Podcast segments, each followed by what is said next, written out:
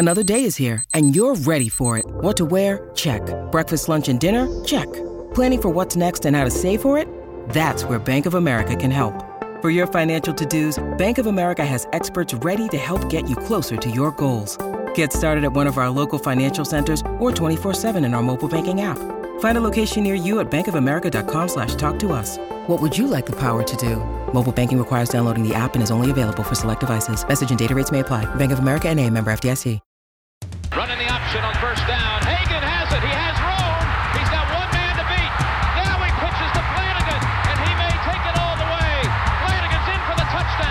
McKinley Wright from the logo. Got it! Oh, McKinley Wright. breaks a tackle, touchdown, touchdown. That's five for Chris Brown. The defensive Tomlinson. Colorado is going to the NCAA tournament.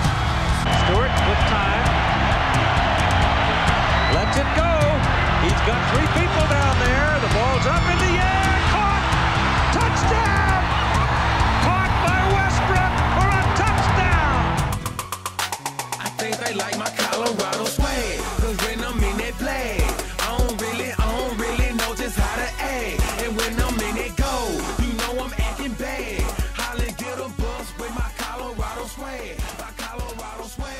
Welcome into the DNVR Buffs podcast presented by the American Raptors.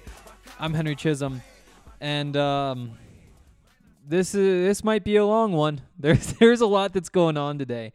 Um, apparently, like the news just doesn't break over the weekend, and I guess it's kind of like a long weekend with Martin Luther King Day. Um, so maybe we were just super backed up today, but boy was it a busy one. Um, before we dig into that, here's here's a little side story. So I, I've talked about the DNVR Madden League a couple of times on here before. Um, for those of you who weren't listening when we talked about it, but are listening today because um, I mean, cause duh. Uh, well, basically what happened was like four years ago there were some people who listened to the broncos podcast who somehow like got together and organized this madden league. For those of you who don't play video games like the idea is everybody takes an nfl franchise and it's totally random rosters. Like there's a fantasy draft to start and then there's trades and free agency and you play through the seasons and you usually get through like seven of them and then you get to the next game which comes out every august and then you start fresh with the new game. Um, well, about the time the pandemic happened, uh, or it started, I guess it's still going now somehow. Um, but right when it started, we found out about this, and so like five of us from DNVR joined. The Broncos guys hiked it up on their podcast too, and so now there's like every team has somebody controlling it. There's uh like a 10 or 15 people on the wait list. So whenever somebody drops out or gets too busy or whatever, then they get in. Um, also, like if you guys want onto the wait list, just let me know. You guys, I mean, like on Twitter or something, just tell me and I'll get you on there. It's all, uh, it's all the Xbox, so that's the one thing. Um, other than that, though, like yeah, definitely good. The point is, it's trade deadline week, and all I've wanted to do all day, like, is try to figure out how to get myself another damn cornerback. But it's every ten minutes there's something else to do, and then something else to do, and something else to do, and so, uh, what a day, what a day. I've been trying to think about cornerbacks. Well, no, actually, that's not true. I've been trying not to think about cornerbacks, but here we are. So much news, so much stress. Long week in front of us. Um we're not going to dig into any basketball today for obvious reasons. Um, quick notes, caller, or we we talked about the men's games. We haven't talked about the women's game yesterday when they uh they got beaten overtime by Oregon State. Um, which sucks because they were 13 and 0 and now they're 13 and 2. We'll talk more about that tomorrow. We'll talk more about just uh, you know, the other other things that are going on basketball wise tomorrow. But today there's uh so much football. It's crazy that we're three minutes in and I haven't said anything about it. But uh, yeah, so three new transfers. One is Chris Miller. Another is Josh Watts, the punter. And the third and final trans well, final for today, maybe not final overall, is Dimitri Stanley, who, you know, he actually had a case for best player on the roster um, after some of these other departures.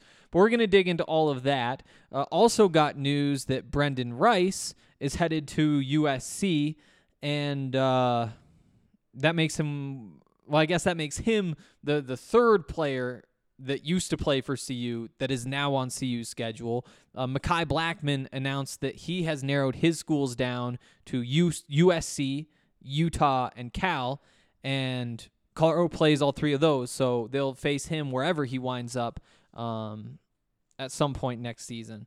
So that's kind of crazy to think about. I mean, I guess they could double up if he goes to USC, but assuming he isn't going to USC, Buffs will play a, f- a player who started for them last season in one third of their games next year.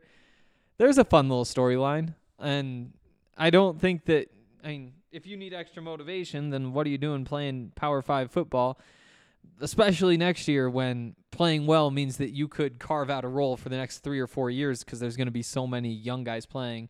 But uh, if they did need a little extra motivation, boy, are they going to have that on the schedule. Um, finally, Colorado wrapped up its uh, 2022 coaching staff. Boy, years are hard.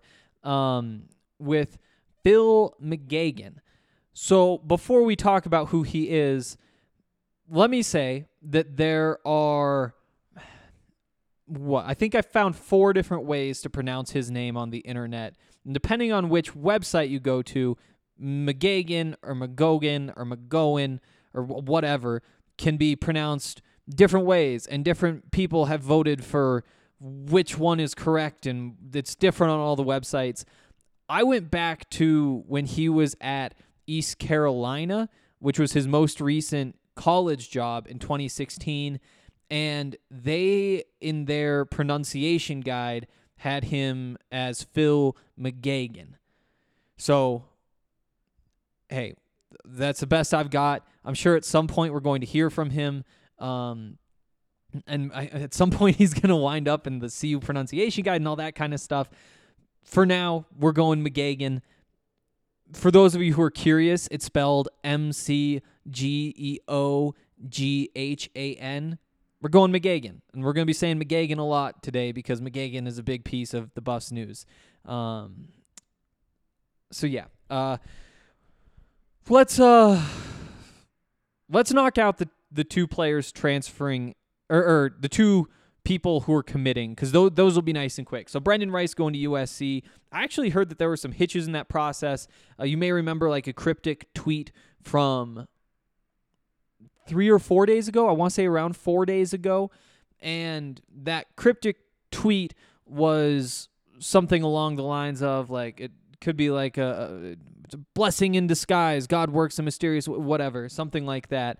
And at the time, it sounded like he wanted to go to USC, but there was potentially some behind the things things that were going on that made that difficult. And um, I guess those all got sorted out. They were able to find a way. Um, and he will now be going to join Lincoln Riley's staff, or not the staff, Lincoln Riley's team at USC. I've seen a lot of people on Twitter saying that he will probably get buried on the depth chart, those sorts of things. I'm curious. I'm curious what this will look like. I think it's notable. Obviously, Drake London was their best receiver last year. Um, got hurt after eight games, but was still the Pac 12 Offensive Player of the Year. He was putting up 11 catches per game. Just an absurd number. Obviously, you remember what he did to Colorado. Specifically, hey, you guys might get a kick out of this. What he did to Christian Gonzalez when USC was at Colorado this year, where he basically just had like an 80 yard drive and made it pretty clear how that game was going to go. Ended with a one handed touchdown in the side of the end zone with Christian Gonzalez in his face. Um, just a freak wide receiver. And personally, I think the best receiver in the draft, but that's for the draft podcast and not for this podcast. Point is, he's gone and he was getting easily the most targets on that team. Obviously, I mean, he was catching 11 balls a game. He winds up with just under 1,100 yards um, in, in his eight games that he plays. Then you got others 600, 579, 252. Um, 116. You see it kind of slipping and slipping. Uh, there there isn't a lot of depth. There's definitely room for somebody to come in and do something. On top of that, uh, Bru McCoy, he I believe was hurt last year, but he figured to be one of the top options for USC last year. He's in the transfer portal now. And so you I don't think we've had a podcast since RJ Sneed committed, now that I think of it. We're to have to talk about RJ Sneed too. Sorry, a little off topic there. There's one other piece. We'll get into RJ Sneed here in a bit. Uh, transfer from Baylor. But yeah, back to Bru McCoy. He's in the portal and he would have been kind of next up in my mind. I, I I know that KD Nixon just went to USC and, and didn't really produce. He wasn't really involved with the offense, was barely involved with special teams. Um, Brenden Rice is kind of a different beast, though, right? I mean, while KD did more in his time at Colorado, Brenden has just those elite physical tools. I mean, that's what drew Colorado fans to him in the first place. That's why he was a four star recruit. Uh, was he? I think he was four star. If not, he was real close. And uh, that's that's why Mel Tucker recruited him, and that's why he was a big piece of that 2020 class. Well, those sorts of traits combined with the coaching staff that USC has with Lincoln Riley there, it does seem like they're going to find a way to maximize him. And I, I know the numbers aren't great, even when he was the number one receiver at Colorado. But we've we've been over this plenty over the course of the last six months. But I really don't think that I blame him too much for the lack of production. I do think that he's probably more raw than you'd like, considering the the role that he had in that offense. But again, I think that that's more on coaching, more on the just general offensive struggles at quarterback and protection and the play calling and all those sorts of things. Um, I do think that he's going to be a, a piece of this rotation next year. Um, I think that if he winds up being a big piece, you know, if he goes for a thousand yards next year, he's going to the NFL and he's a top 50 draft pick. If he can hit that 750 mark, I think that he's probably he's probably in good enough shape to make it worth going to the NFL draft. If he winds up short of that, then you see him come back for a fourth season. Um, that that's my read right now. I'm gonna hold firm with that, and I think that you know it's you're you're betting on yourself when you transfer to USC. They've they've got all sorts of different talent. When they have Lincoln Riley as the head coach, when they have Jackson Dart transferring out because he's scared Caleb Williams is going to uh, transfer to there as the quarterback. Like they're going to be just fine offensively, and the guys who play for this team are going to wind up getting drafted. You know that's the way it goes. It's it's not it's not Bama, but Bama means that if you start, then what seven of eleven on each side of the ball are going to be drafted in the first three rounds and the other four are going to be sprinkled throughout the rest. Um, at USC, it's it's not so narrowly distributed within the top of the draft, and on top of that, it's it's going to take some time before Lincoln Riley kind of takes hold before they they raise the level of that program to the point where they even get there.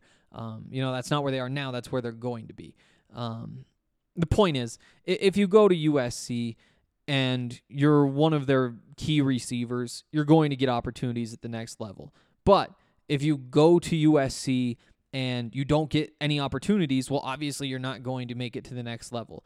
And that's where I I, I have my doubts about this decision from from Brenden.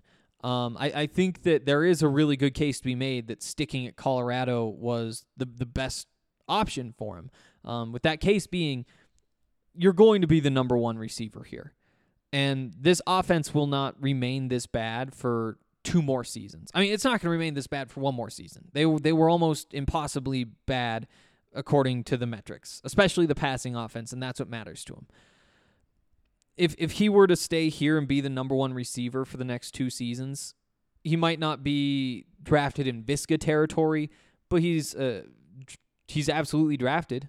He's a fourth, fifth round pick, probably at worst, if he's the number one that long, and a number one who brings in, you know, that 700 yards a year with the potential to do a lot more.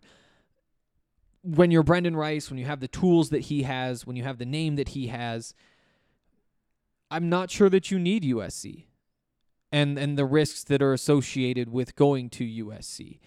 Um, again, I don't want to knock the kid for his decision or anything like that, but I I do think that while the payoff is that if you're able to go win a job, you probably have Caleb Williams, a top three quarterback in the country, throwing you the ball. You have Lincoln Riley, a top three coach in the country, and probably the best offensive football mind alive right now, scheming that offense. You're at USC, which has a talent advantage over the rest of the Pac 12. Hey, if if you are able to win a job there, things are going to go really well, and you've got an easy path to the first round. I think that this is probably him betting on himself. I, I think that the bet on yourself is to go to USC and not to stick at Colorado. Because again, the path to the NFL for Brenden Rice through CU, very simple. Very, very simple. Um, through USC, it's a little bit tougher, but but potentially with more reward on the end. You know, we saw it happen with Visca. I guess it was injuries most likely that knocked him out of the first round, but the fact that he wasn't drafted in the first round was probably a part probably stemmed from him playing at Colorado. You know, if, if he was being himself at another school, I don't think that teams have some of the same doubts that they do. And maybe it, maybe I am misreading that. That's the probably the take I've had all day that I'm least confident in. But you know, there's there is a little bit of a stigma coming from a program that struggled the way Colorado struggled recently. Um, so there's all my thoughts on Brenden Rice to USC. On top of you know, if that doesn't fire you up next season, then I get off the team. You know, like if you're not the quarterback who wants to go pick on Christian Gonzalez and Mekhi Blackmon and Mark Perry, like you just don't have the mentality to win football games. Like you you got to be able to use this stuff as fuel.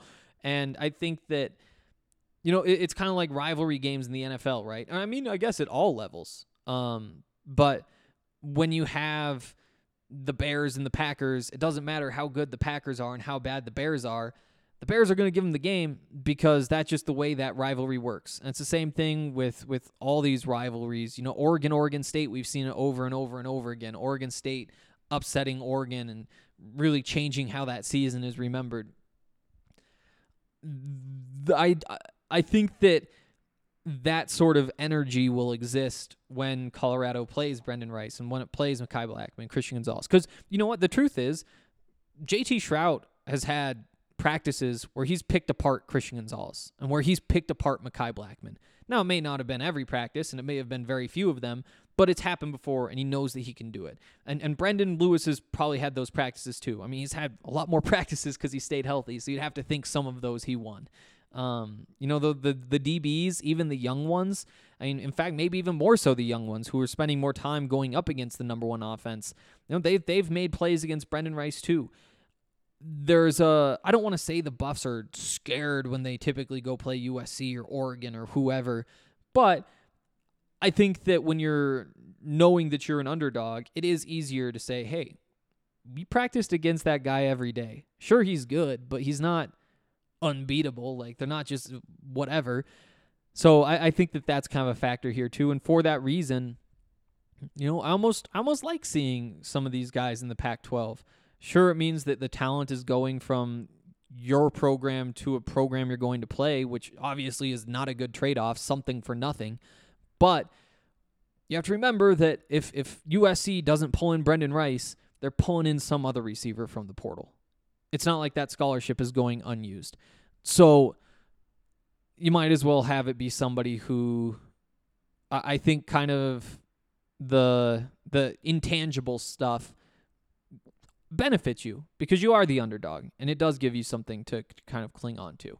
Um, so there, there's my Brenden Rice thoughts. In terms of Mekhi Blackmon, um, interested to see where he goes, right? I, I I think if you put me in his shoes, that's a really tough decision, um, because each each school that he's looking at comes with some real pros for him. And again, like I know I have a different relationship with these guys than you typically do. I mean, I know some of you are boosters or parents or whatever, and you you know these kids, but a lot of the people listening are fans, whereas I have spent a lot of time talking to Mekhi over the course of the last three years and, you know, DMing him and those sorts of things. And, and Brenden a little bit too, but he hasn't been here quite as long, got here during the COVID year, all that sort of stuff. Um, but with Mekhi, you know, as much as you say, uh, you're you're now the enemy, you're the rival, you're all these different things. And and I heard that there was some stuff going on in Instagram Live. I actually s- tweeted a screenshot from that, but I was on a different show. I was on our pregame show before the playoff games on Saturday, and so I wasn't able to actually hear what was being said. I just got the notification that Mekhi and Brenden and Montana Lemonious-Craig were on an Instagram live together. I was like, oh boy, well, yesterday Mekhi was on there from Rice Eccles Stadium where Utah plays. Wonder what he's doing today. It's like, oh, he's uh he's at uh, USC Stadium, and I was like, okay, just just wait till you can see the the USC headband he's wearing, and take a screenshot, post that to Twitter. So I didn't actually hear what was being said, but I guess that they they were trashing CU. I heard something about like not wearing the clothes or, or something like that. Um, you know, that's obviously never a, a good look at all. Um, so so whatever that was withstanding, you know, Mekhi he, he did follow more of like a typical path. He, he's going to get his degree at CU, then be go get a graduate degree um, wherever he winds up. And because I know him, I, I kind of will be pulling for him, even though I know like you're he's he's going to the rival, he's whatever, blah blah blah. Um, and I am excited to see where he ends up because when you recognize where Colorado is as a program, for somebody like Mekhi, it is exciting to be able to say, hey, you're going to go join a really good Utah defense and you're going to be an important piece of a good team. And I'm excited for him in that regard. And it'd be really nice if that was possible at Colorado. Um, but, you know, after Christian Gonzalez leaves, after Mark Perry leaves, it's tough to believe that that defense is going to be as good as it was last year, especially when you lost Nate Landman and Carson Wells to the draft anyway. You lost Mustafa um, to the end of his eligibility. Uh, plus, the offense is going to put the defense, or did put the defense in bad situations last year. And, you know, the coaching staff has absolutely been upgraded. The talent on the roster, I'm not so sure. Quarterback position, at least you have competition, and so maybe that raises it with the coaching and undoes the the lack of talent. Whatever. The point is, if Mekhi goes to, to play for USC and and plays well, there's a good chance that he's going to get shot in the NFL because I mean, Pro Football Focus graded him out as the Buffs' second best defender last season, um, behind Carson Wells. The year before that, he was the the fourth best cover corner in the Pac-12 by Pro Football Focus. He's a good player, and he's put on some weight in the last couple years, and because of that, I, I think that he he will get a chance. Getting drafted would be tough. He'd need a really great season. But again, if you go to Utah, you- you're going to get a little bit more attention. And they've been putting defensive backs in the NFL. So I don't know. Putting myself in his shoes, first of all, you have Utah, which is just a really good defense. And and you go join that defense and say, hey, I, I realize that they have big guys in the trenches. I know they've got good linebackers. The offense will find a way to run the football. Cam Rising last year, the quarterback, took some big steps and, and he's fairly mobile and that offense is going to be fine. This defense we can get up to championship level and we can give it a good run next year. And if he chooses that i, I think you understand. You know if he chooses usc and again it's usc and as much as we like to bash usc for all the things that usc is there's a lot of talent there and it's lincoln riley and they have the whatever history that they have and they're I mean, you know what comes along with USC. It's LA and you you play in the Coliseum and blah blah blah. There's a chance that they're really good too, and you could see why he'd want to go be there. Especially, I mean, again, it's just reputational stuff, right? Like if you're the DB from USC versus the DB from Colorado, the the initial little piece of bias in the back of the NFL's brains is going to be, oh, athlete. He's an athlete. USC only gets the best of the best. This isn't some, you know, whatever kid who who grew and developed and whatever. Especially when you get to be Mekhi Blackmon and kind of jump onto the scene by going in there at your best. Um, and if he chooses USC, I think that decision would be obvious as well, like why he would do it. Um, and when it comes to Cal, uh, he's he's from Northern California, and so he'd, he'd be close to home. He's got one more year of college football. Um, again, they've they've had solid defenses in the past. I they, they aren't competing for the Pac-12 title in the same way that Utah and USC should be. Um, but you know, you're near family. You probably have a lot of family, a lot of friends at every game. And if that's your last year playing football, playing in front of your friends and family is a pretty good way to go out, especially just so close to home. Um, so there's some thoughts on Mekhi as well. Um, curious to see where he ends up. Interesting to see that Brenden goes to USC. I mean, not all that surprising. Only surprising because I thought that there was some some trouble behind the scenes making all that fit. Um, but let's talk about the guys who are actually. Oh, there's actually there's three more guys we got to talk about who aren't going to be buffs. Real quick, uh, want to tell you guys about Breckenridge Brewery. You know how much I love doing that. Um, I love Breckenridge beers. You know what? It is it is late tonight. Oh, I don't think I have any. Oh, yes, I do. So, so I actually have some beers left over from those Buffs tailgates in the back of my car, and uh, I might need to crack one of those open. I know, like for all of us, it's been an emotionally long day, but it's also been like an emotional day f- for my finger. Wow, what am I even saying? I'm so tired at this point. The point is, a lot of texting, a lot of typing, a lot of thinking, a lot of reading messages and trying to understand what's going on and why and who's happy and who's not happy. And the answer is everybody has very mixed feelings. The point is, nothing can solve a very stressful day like sitting back trying to trade for a damn cornerback in this Madden league with a strawberry sky in my hand. Um, you guys know how much I love the strawberry sky. Ah, it's it's just a great beer, and I know like there's there's a stigma, right? Like you, you're the the man with the pink beer, and everybody thinks it's funny. But this one's different because it's not super strawberry. It's not too sweet. It's actually like a. I, I can't explain what makes the like your Busch Light, Coors Light, whatever taste not good, but it has like that very light feeling. Um, but it comes with just like a hint of strawberry, so it's just like a good solid. I oof, beer words, beer words, beer words are tough for me. Uh, sounds like a guy who drinks a lot of strawberry skies, right? No, the point is they're really good beers. But if you if you're not into it, you're not into it. You can go get yourself a vanilla porter, the Broncos Country Hoppy Pale Ale. So many different beers. Uh, just make sure you're getting your hands on them. They're they're giving one percent of the profits to the National Parks Conservation Association. Uh, they've they know it's not necessarily like helping this particular fire that happened in Boulder. Uh, thoughts and prayers still with all of you guys. I know we haven't talked about that in a while. Still, still feels like every day that it's just like, wow, how is, how did how did that happen? Um, but they they help to prevent forest fires in national parks to help when those happen there but then also like the other things that go along with it. Uh, it's a good group to support. They support them it's a great partnership that they've had. The same way they have partnerships with all s- sorts of like the sports things that happen here. The avs and the broncos and the nuggets and the, the colorado buffaloes notably for this podcast but also with us and we love to support them uh, especially when they're giving money to to good causes that we appreciate um, so so definitely get your hands on one of those, whether it's at the bar, whether it's at the grocery store. Just just make sure you do it. Also, uh, gotta tell you guys, and this is this is a new one. This is a new one. Uh, last week we were talking about the the, the deals that were going on with the uh, wild wild card games. Well, now we're on to the divisional round of the NFL playoffs. DraftKings Sportsbook, an official sports betting partner of the NFL, is celebrating with a huge odds boost for new customers. We're counting down to Super Bowl 56, and you can get 56 to 1 odds on any team. All you got to do, bet $5, get $280 in free bets if your team wins.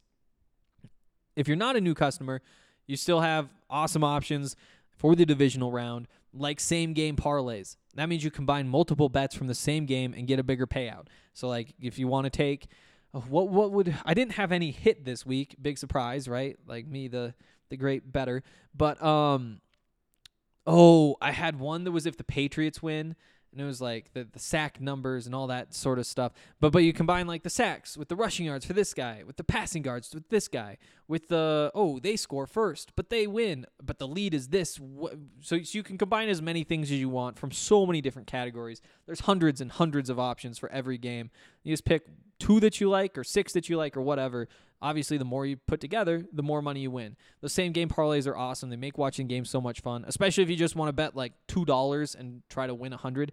Um, but DraftKings is safe, it's secure, it's reliable, and best of all, you can deposit, withdraw your cash whenever you want. So download the DraftKings Sportsbook app now. Use the promo code DNVR and get 56 to one odds on any NFL team. All you gotta do bet five dollars and win 250 sorry, 280 in free bets if your team wins. That's promo code DNVR for 56 to 1 odds at DraftKings Sportsbook, an official sports betting partner of the NFL.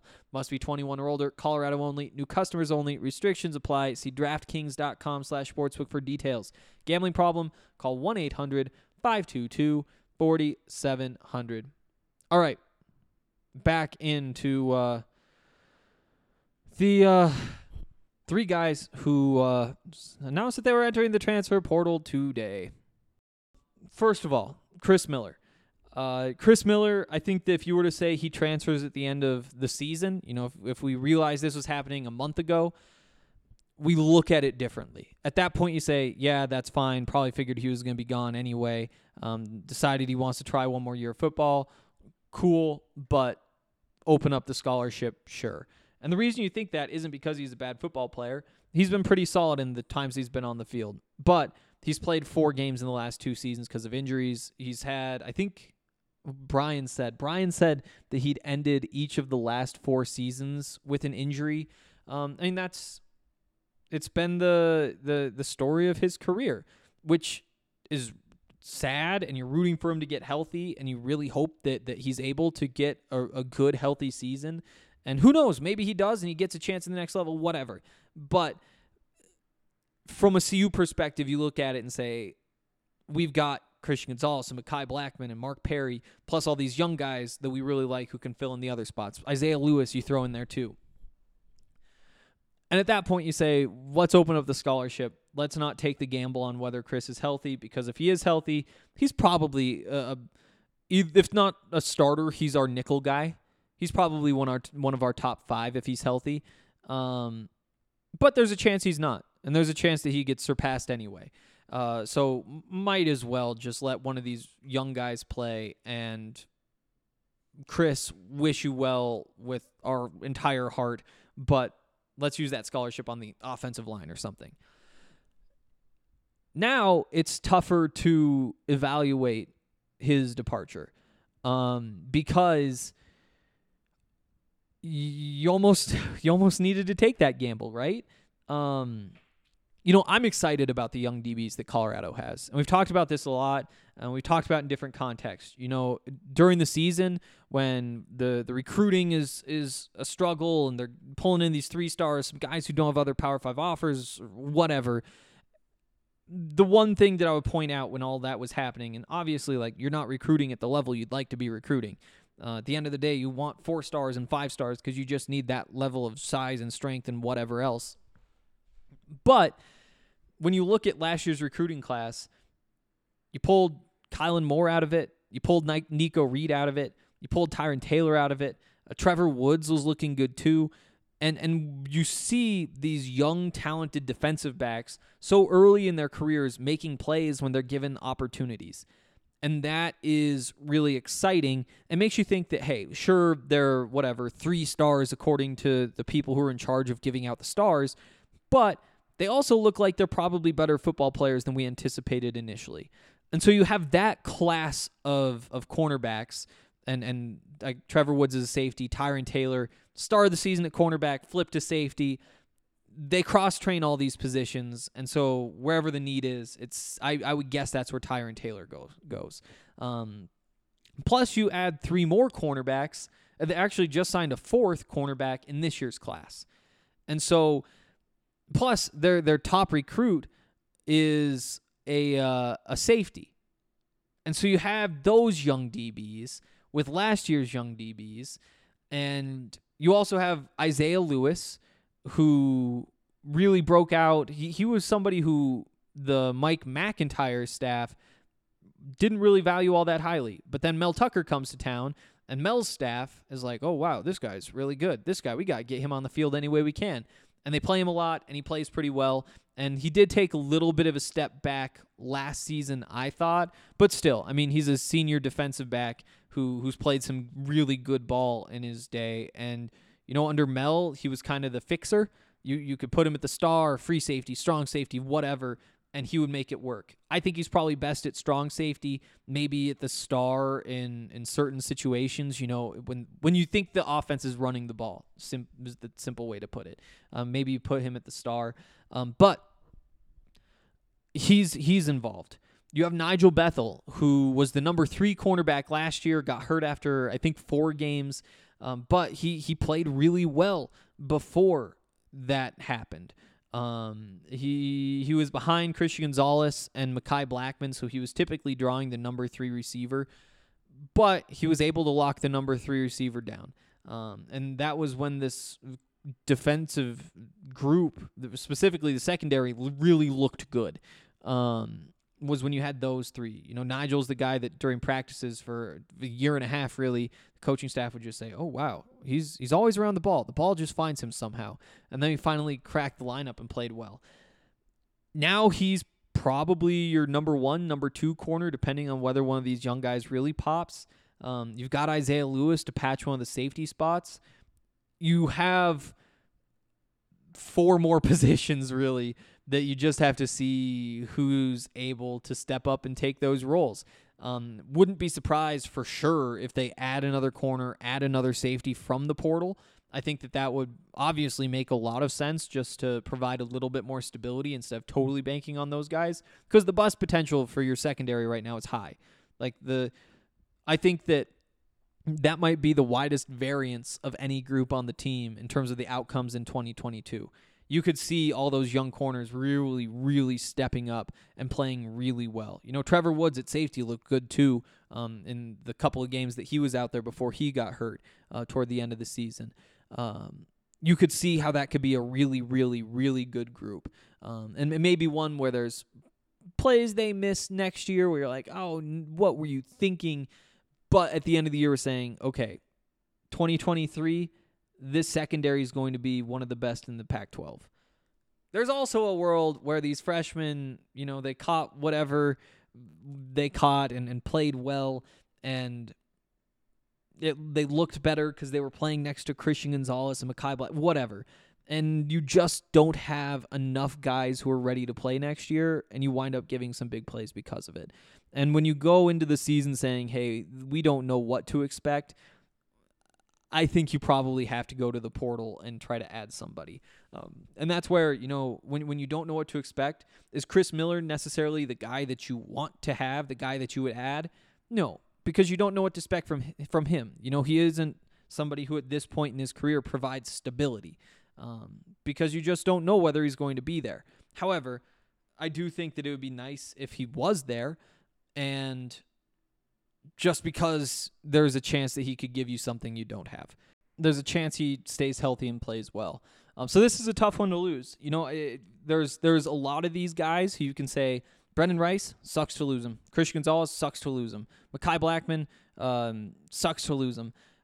A lot of the guys you look at and say, hey, this is good attrition. You need to open up that scholarship. There was a 15% chance this guy was ever going to be a, a real contributor for Colorado. Um, give me a scholarship to give to a freshman or to a portal guy instead. Um, but, you know, we talked about this with Kanan Ray, the guard, who, you know, started a few games, rotated in a few games. Was he a factor? Was he not a factor? Um, it's probably somebody you're like, yeah, we'd rather have a scholarship. But having the question marks you have on the offensive line, it's like, ah, maybe maybe you would like to keep him around just to compete. I don't know. Um, and I think Chris Miller fits into that category where w- was this the coaching staff kind of nudging him, saying, "Hey, yeah, you should play one more year. Um, we're we're excited for you, but we think that you we think we'll probably go another direction." Or is this one where where Chris Miller says, "You know what? I want out of here. I want to. I have whatever going on that I have going on. I want to whatever." Whose decision really was it? This is a tough one to say. Um, speaking of that, you know, Josh Watts, the punter, uh, punted really well this year. This was one that was the the coach's decision more so than the players. Um, he was brought over from Australia. They gave him basically a two-year scholarship. That the agreement was basically punt for us for two years and then go do your thing at the next level. It sounds like he might not transfer to another school. He might wind up just just going um, and and trying his pro chances. Um, but the staff was ready for Ashton Logan to come in. Um, Ashton Logan, he gray shirted last year because they had uh, Josh Watts, um, big guy, good punter. Um, don't know what he's like. He isn't. I don't think he's quite the same prospect that uh, that um, Cole Becker was at kicker, but he's pretty close to it. And and I'm not worried about this one, especially I mean, especially because I think right now Colorado has two scholarships open. Would you really be using one of those scholarships on punter? Do you want another lineman or another linebacker or another corner or safety or whatever? Like you you can't have two punters on scholarship given the way this roster is built right now, which is really, really, really, really young, just unbelievably young. Um, again, and could that pay off two, three years from now? Yeah, definitely. But again, CU fans are upset because they thought that the the ascension was starting, you know, two years ago, and obviously feelings have changed toward Mel. But after Mel's first year, the, the vibes were okay. This was the five and seven year. Next year we get to six or seven. The year after that we get to seven or eight or maybe nine. And the year after that, who knows? Maybe we compete for the Pac-12. Um, but you come in, you have a good year with Karl. This year happens with all the problems and injuries and terrible coaching and those sorts of things, and you wind up sitting where you are now and saying, coming off a four win year, young team, let's see what happens in 2024, 2023, uh, which is just not fun. Still, though, I mean, Josh Watts did some good things. It was time to cycle through to the to the young guy. Um uh final final transfer for entry today, transfer portal entry today is Dimitri Stanley. And we saved the best for last. Um, Dimitri's a good player. He's he's one of the the two is a ta. It's just so hard to evaluate him and where he's at right now, given that he was hurt for half of last season. You know, going into the season, he was a top half of the Pac-12 slot receiver. Um, he was he was chosen to speak on behalf of the offense at Pac-12 Media Day. It was him and Nate who went down there, and I got to spend some time with those guys because obviously there aren't a, a, lot of media from Colorado who go down to Pac-12 Media Day.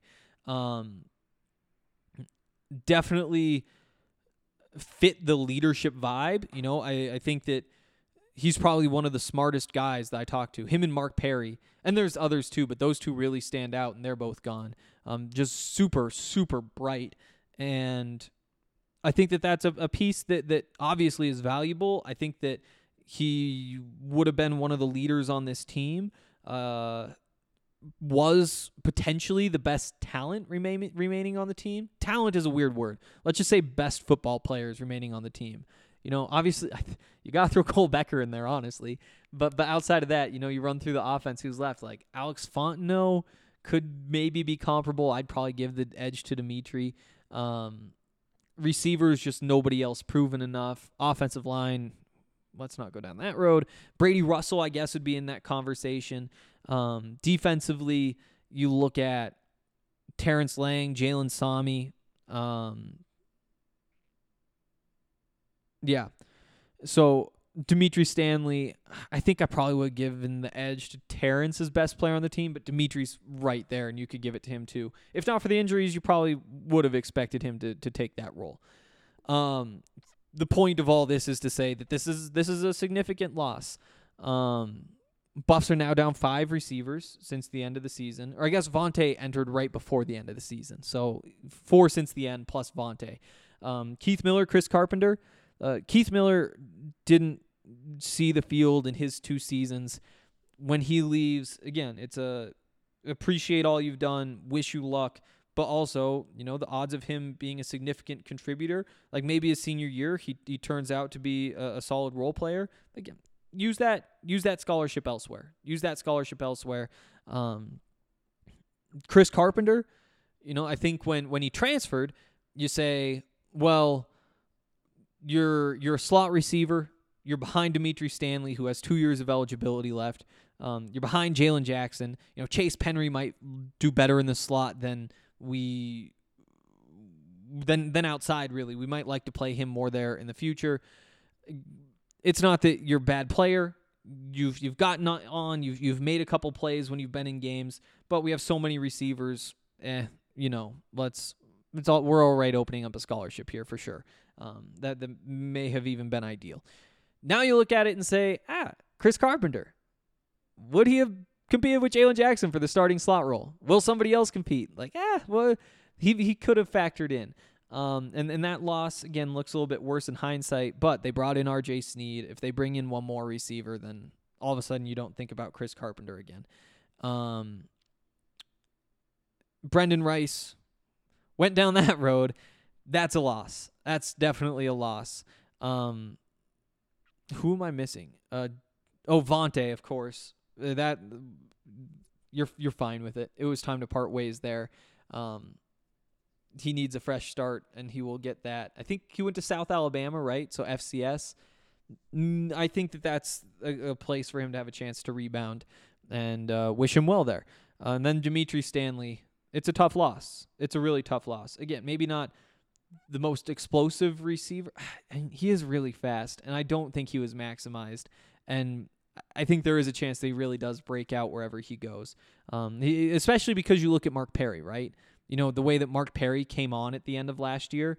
I think that Dimitri Stanley had played just a step above where Mark was, and who knows if he had played that whole season, then maybe he, like Mark, would have taken that one more step at the end of the year. So now we're saying, like Mark, you have two years left, and you might be a really good football player. Um, still got to go do it and prove it, and probably take one more step to be that guy. But um, Dimitri Stanley's a loss.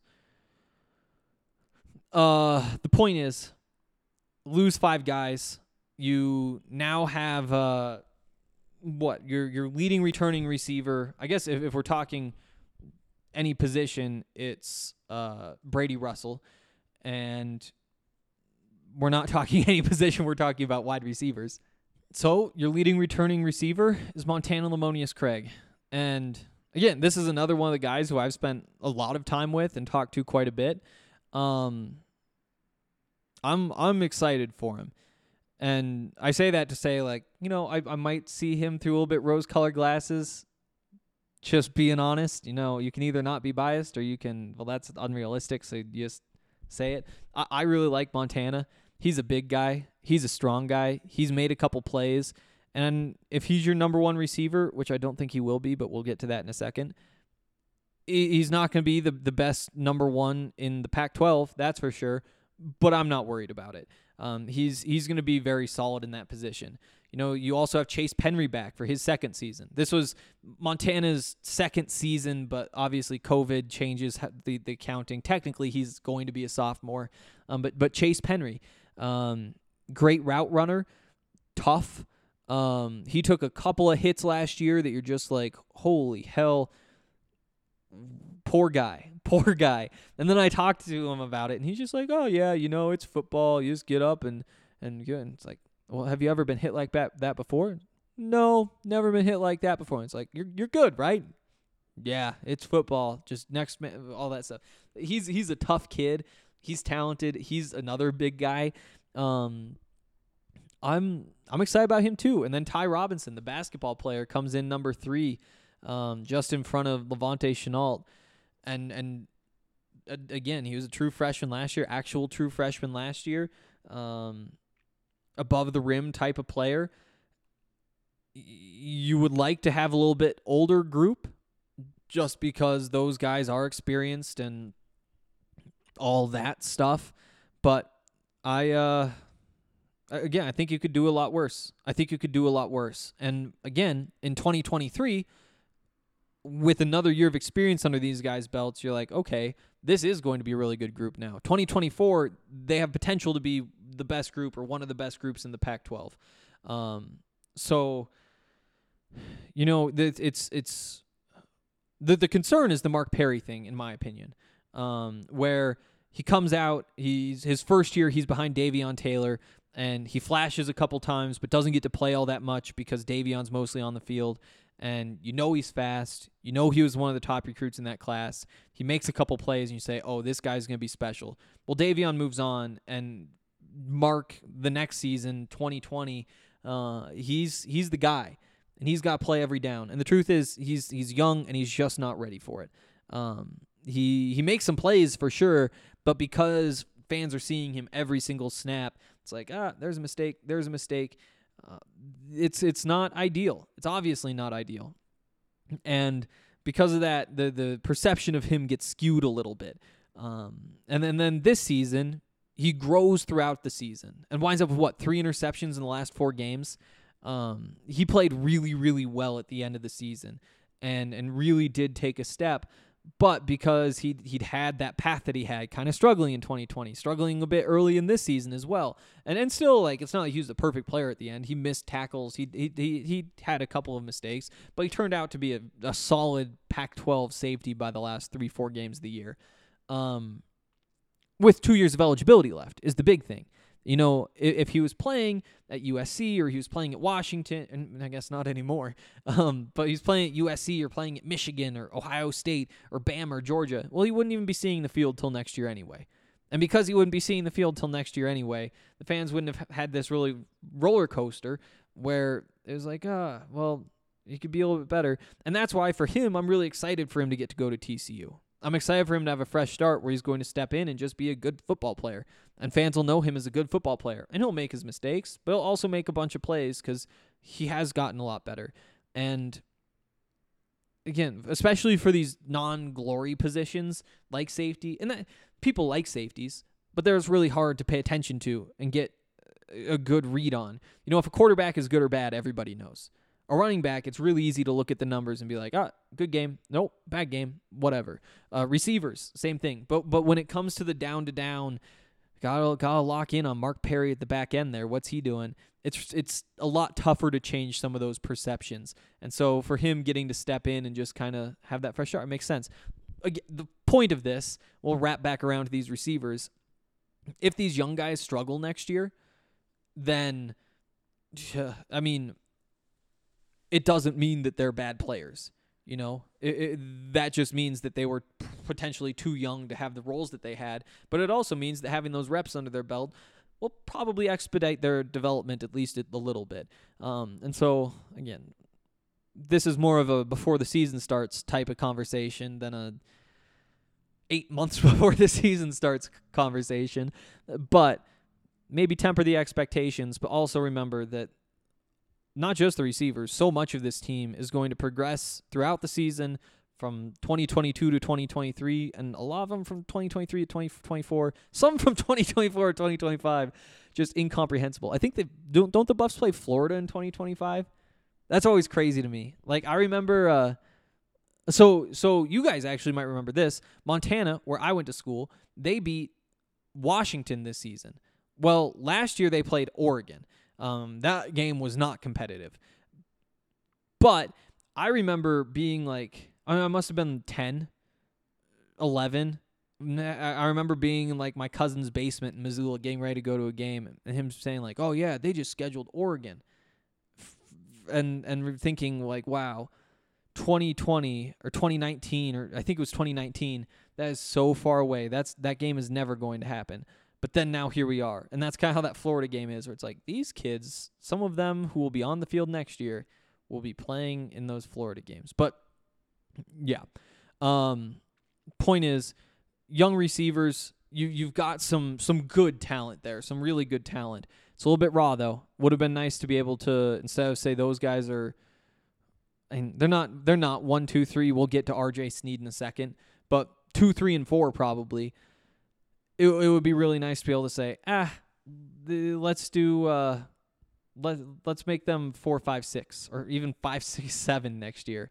Um, I guess they probably wouldn't have gotten Sneed. They'd probably be four, five, six, right? No, three, four, five behind Brenden and Dimitri. Just a role that makes more sense and competition for that number three spot. And they probably rotate five guys in anyway, but there's more talent behind those three Daniel Arias was really solid last year. Um, he has a year of eligibility left. Um, Jalen Jackson, like I said, he'll have one more year. Maurice Bell will have another year. Uh, unless did he redshirt last year? He might have two. I think no. I think he has one. Um, point is, they got some veteran guys in there too. So there's all that stuff. Um, let me throw one more out there. RJ Sneed is joining the team. And maybe it'd make more sense to dig into him tomorrow because we're already going long and haven't gotten to the coach, um, McGeoghan. Um, but real quick, RJ Sneed, he is a receiver from Baylor.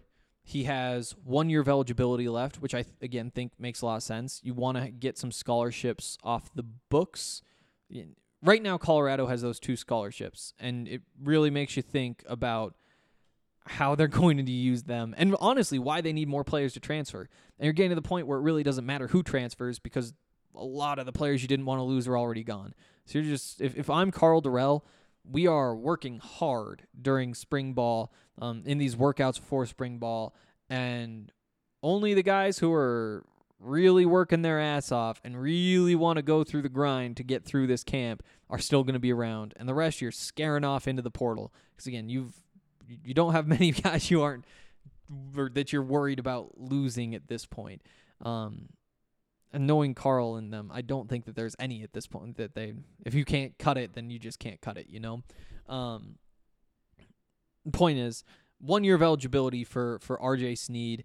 He uh comes from Baylor.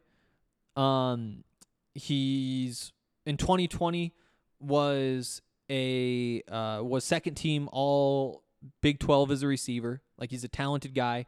Um he is proven and He's six foot one, two oh three. He plays bigger than that though.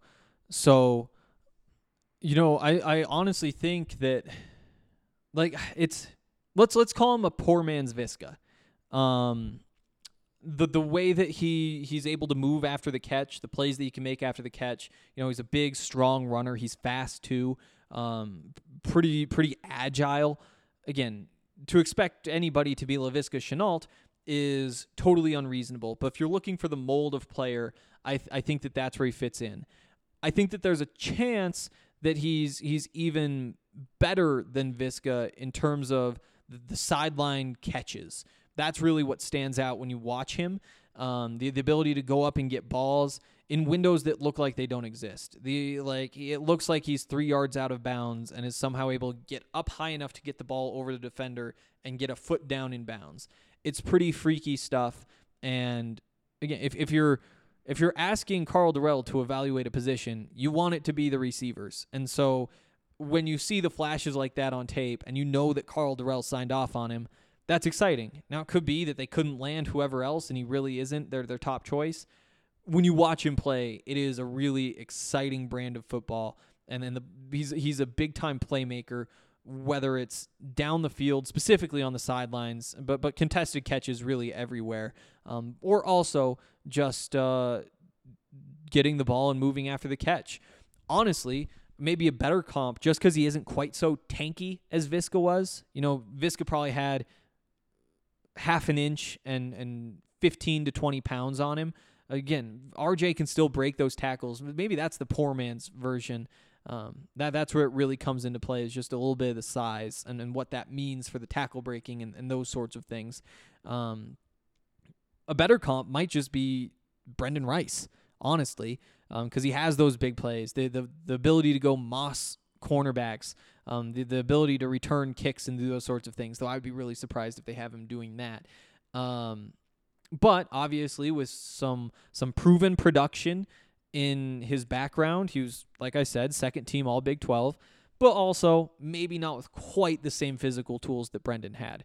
Um, probably somebody you look at and say, Brenden, higher ceiling, but also Brenden quite a bit lower floor, just because we don't know what he's capable of.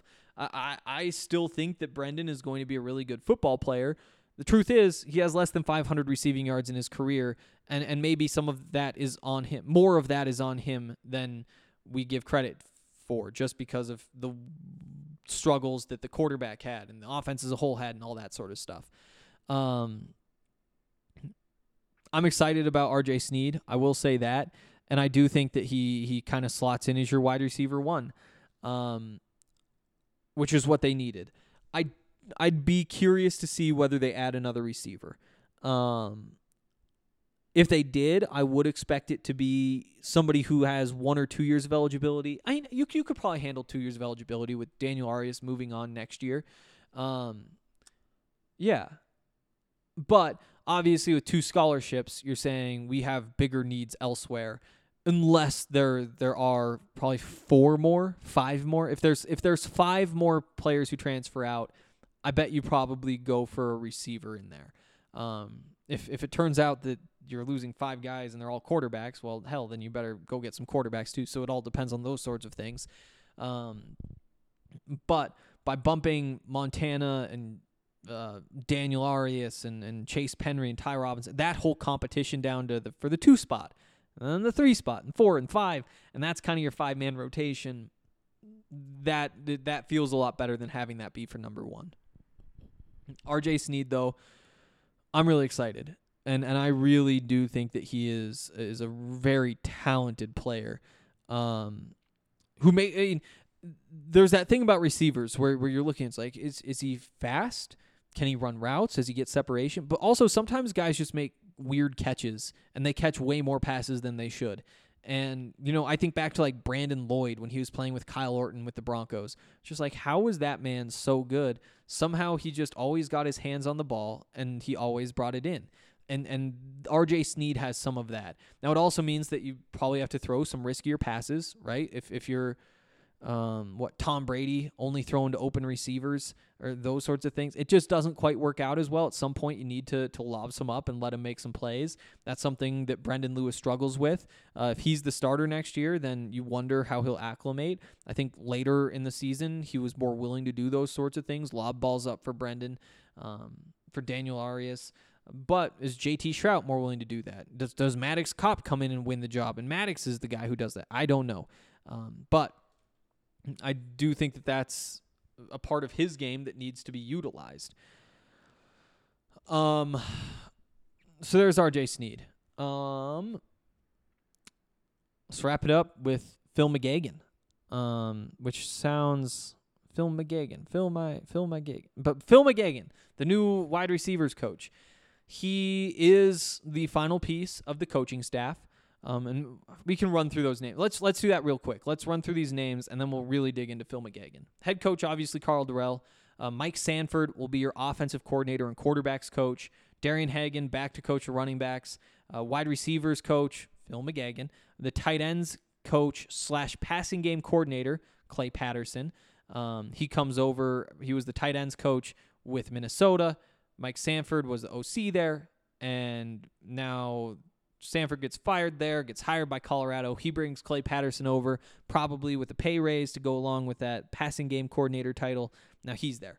Kyle Devan, now the offensive line coach at Colorado. He was a, uh, uh, they don't call it quality control, they call it an analyst. He was an offensive analyst at Michigan, mostly obviously helping with the offensive line and uh, that was an offensive line that won the National Offensive Line of the Year award. So, hey, there's a good sign. Um, defensive coordinator is Chris Wilson. He'll also coach, and I actually don't think that this was confirmed today, but he, he will coach the outside linebackers. Um, no, it's not in that email. Um, but I mean, that was the one open position. That's the one other position on defensive line coach. He's coach. He's coaching the outside linebackers. Um, defensive line coach Vic So'oto, bring him over from USC. Um, that was one where uh, Lincoln Riley obviously gets the head coaching job at USC. He brings his own guy, his own defensive line coach over from Oklahoma.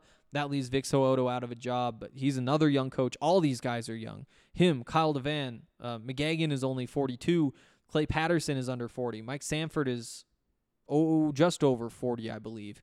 Um, they've got Mark Smith coaching the inside linebackers. I think he's early 40s too. Uh, and then Rod Chance coaching the corners. He's in his 30s. Uh, he comes over from uh, Oregon, basically swapped cornerbacks coaches with Oregon. Um, and then uh, the safeties coach slash defensive passing game coordinator, Brett Maxie, um, who's been here for a couple years now. So there's your staff.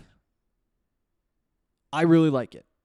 I really like it. You know, I, I get the anxiety with the Mike Sanford hire, and, and I have some myself. I think that there is some bust potential there. Um, but I do also think that the retread tag can be a little bit too pejorative. Um, and uh, real quick, two thoughts. We'll get. I'll actually talk about Phil McGeoghan here soon, but uh, Mike Sanford, he he got fired from Minnesota and got hired by Colorado. And the truth is, Minnesota is a program in a healthier place than Colorado. And if if he was just barely fired, you know, it was a tough decision. It's like, you know what, we're going to do it. You're just not quite good enough to be the offensive coordinator at Minnesota. Well, that means that he probably is a, a solid option for Colorado, right? Like it may not be like the high upside hire, but but just like in terms of the standing of these two programs and where they're at, you know that that that does kind of fit, right? Just not quite good enough to be the OC at Minnesota. That means yeah, OC at Colorado does add up. And that is not my favorite line of reasoning to hire a coach. I'll say that. But just for that reason, I do think that that is worth noting. On top of that, obviously, I mean, Darren Chiaverini really struggled last year. We all saw the, the play calling, all that sort of stuff. This is, I think, a very clear upgrade um, from what you had. So there's two pieces. One is, hey, context wise, just adding up where these programs are, sure, it kind of fits. Um, also, it is an upgrade. It is an upgrade. So you have to like that too. But then the other thing is just that hey, he's he's a pretty young coach. He's he's had a couple of stops, um, stops where he's done very different things, and you expect him to incorporate incorporate those things. You know, expect him to to kind of use the the RPOs that Minnesota runs more in the way that um, that that he sees fit, and not so much catering it to the way that um, that that uh, why am I blanking on PJ Fleck? There we go. Uh, the way that PJ Fleck wants things done. Um, the the same thing with the way that they they run the ball up there. Um, they they run the ball a lot first of all, but they use a lot of heavy formations. They'll they'll throw extra offensive linemen out there, and so I think that you you like some of that, especially coming to Colorado. You know the the Utah State more I mean, straight up spread system, honestly. Notre Dame is more pro style under center. Stanford more pro style under center. He was only position coach at Stanford, wasn't OC there. But Boise State, Notre Dame, that's some true under center stuff. Minnesota more gimmicky. Um, not gimmicky, that's not fair. But but a lot of RPOs. Too too many RPOs in my opinion. Um, and then Utah State in there where there is some more spread. You know, there's a lot of pieces that you kind of blend together. And then remember, he's still only 39 and his best coaching is absolutely in front of him. Is he going to turn the corner this year? Well, damn it, I hope so, but also maybe not. And would you rather have seen a gamble on whoever else? Yeah, but you got to remember that's a gamble. And for a program that, that needs a little bit of stability, I don't I don't hate this hire at all, especially because it does come with some upside. Um, I will also say it's not my favorite hire. Um, Phil McGeoghan, I like. We'll talk about him in a second. But but you throw in there, I mean, Vic So'oto, the path, the the the just kind of trajectory of his career being so young. Um, Rod Chance, something similar to that. Kyle Devan, maybe the most exciting of of all, um, in my opinion. There's a lot of young coaches, and with so much youth, you should be able to recruit, and it should kind of change the vibe of the team a little bit and fire guys up just a little bit more um, have a little bit more youthful energy. Because again, I always forget that that Karl is pushing sixty. Like you talk to him, and it's like, yeah, this is. He always feels like a guy in his forties to me when I talk to him. And then you're like, oh yeah, you have to remember he is that. And so to have some younger coaches. I think will really help out in a lot of ways. The point is, overall, with this staff, I'm a fan. I think that it was first of all very much upgraded. Again, not the not the toughest job in the world, but I do think that you saw a lot of upgrades, and um, I'm curious. I'm curious what they can do this year because I think it's going to be a challenge just given the youth. Now, finally getting to Phil McGeoghan after an hour. Um, Phil McGeoghan, first of all, played for the Broncos. uh, for for I think two seasons, two two to three seasons. No, two seasons. He was two seasons, but they were the final two of the three seasons where Karl Dorrell was the receivers coach. Is that right? I thought he was there longer than that. Um, but but the point is, Phil McGeoghan was a rookie, played a couple years under Karl Dorrell with the Broncos, and I'm gonna read a couple of quotes that came out when uh, the Buffs made this announcement today. Uh, first one comes from Karl Dorrell. He said, I first got to know Phil when he was on the roster with the Broncos and he was in my receivers room. I remember as a technician of the game, a very detail oriented guy. He was someone who you felt that when he was done playing could become a really good coaching candidate in the profession. He's done a reputable job at developing players wherever he's been, and his body of work is very strong. Um, two things. First of all, that kind of speaks for itself. Uh, second, sometimes in these press releases, teams or organizations or whatever will just kind of make up the, the quotes for their, their coach or their CEO or whatever. Not that one. That sounded just like Karl Dorrell. Um, so there's that too. Uh, but uh, what Phil McGeoghan had to say. Coach Dorrell has been a very good teacher, or Coach Dorrell was a very good teacher. He was very patient and knew how to develop his players through a positive and calming influence. Uh, there were a lot of talented players in that room, and he always found the right way to reach every player. Many of us have remained very close to him for the remainder of our lives, someone we could always count on as we grew older and had families and needed advice, whether it was about our careers or our families. He was always someone who was sincere about caring greatly about his former players.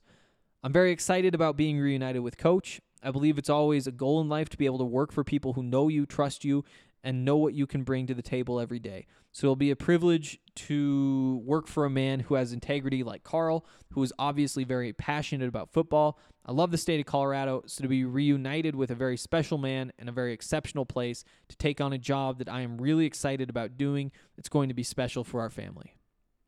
So there we go.